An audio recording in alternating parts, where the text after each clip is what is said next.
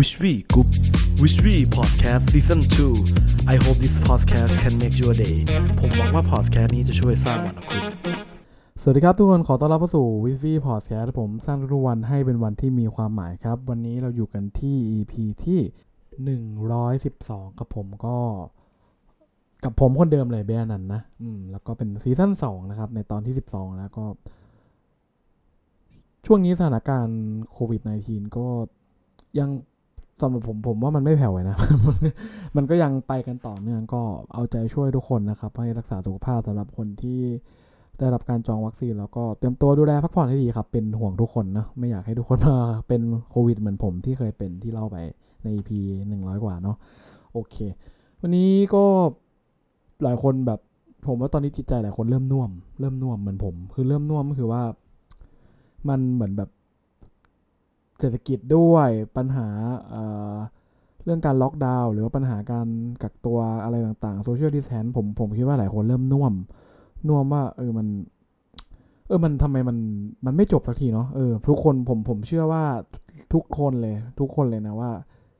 คงจะเริ่มเหนื่อย แล้วก็เริ่มท้อกันบ้างแล้วไหนจะเรื่องของเศรษฐกิจที่ เออมีปัญหาเยอะ ผมก็ต้อง ส่วนตัวเนี่ยอย่างธุรกิจที่ผมดำเนินอยู่ก็ต้องยอมรับว่ามีหลายตัวที่จะต้องฟีดเอาไว้ก่อนหรือว่าแบบ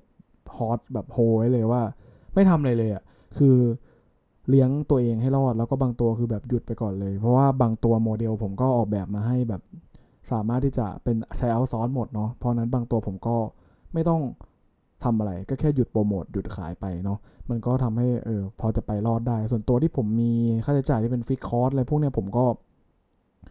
พยายามจะรักษา คือคือผมคิดว่าแบบปีนี้ตอนต้นปีเปิดมาเราคิดว่าเฮ้ยมันมันจะต้องชนะเว้ย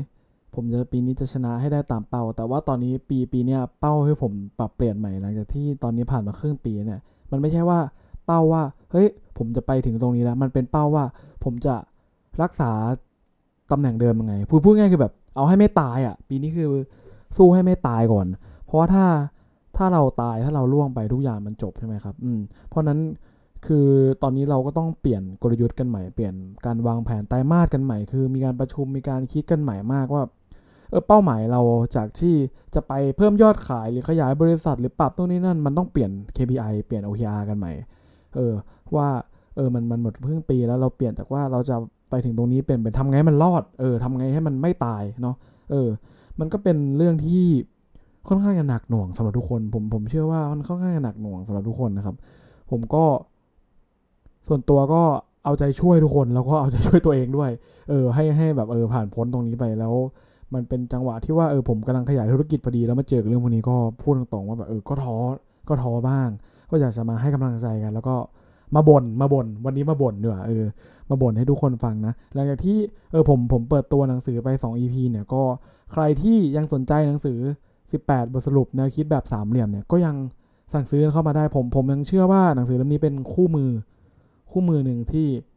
จะเป็นคู่มือการใช้ชีวิตละกัน ผมไม่อยากจะเป็นบอกว่าคู่มือธุรกิจหรือคู่มือจิตวิทยาหรืออะไรเงี้ยเป็นคู่มือหนึ่งที่เป็นเรื่องพื้นฐานบางเรื่องที่ผมคิดว่าคนเราก็ละเลยกันไปนะแล้วก็อยากให้ทุกคน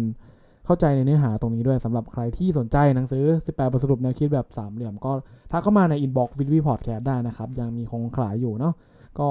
ขอบคุณทุกคนที่ฟังพอดแคสต์นี้แล้วสนับสนุนมานะครับในในตัวหนังสือเนาะก็ยินดีมากแล้วก็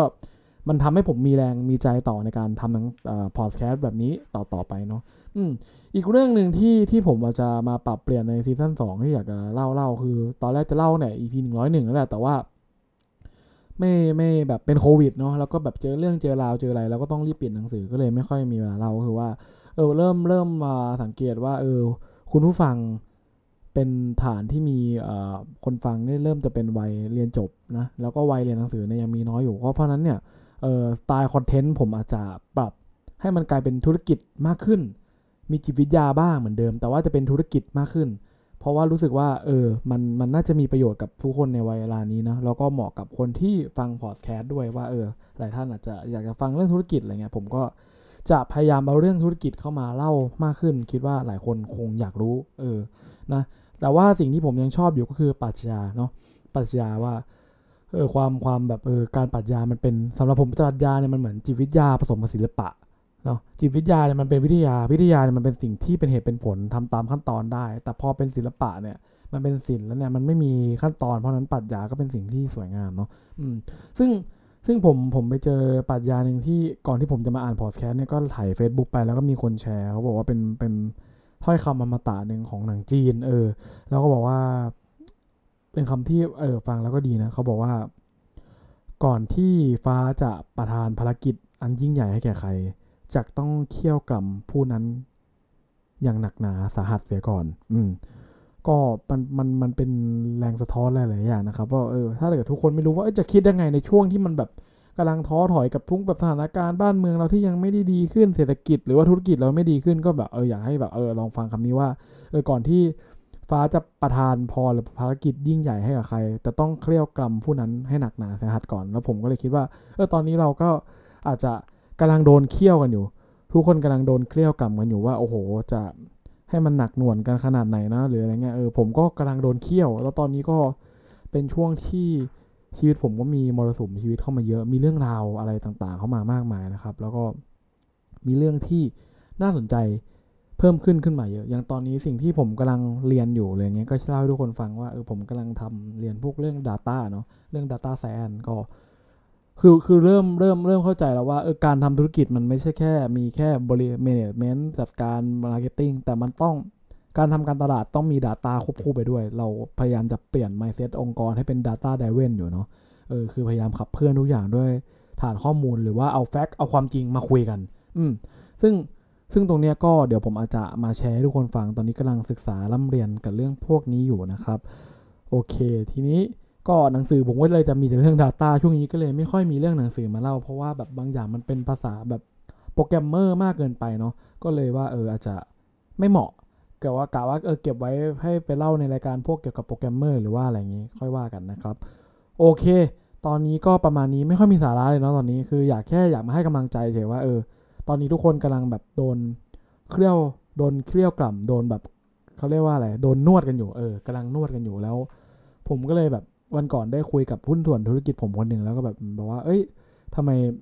โอ้โหแบบเราได้ทำธุรกิจกันมานู่นนี่นั่นก็ล้มเหลวอะไรกันไปเยอะเนาะแล้วแล้วแบบเออ เคยคิดไหมว่าเอออยากจะ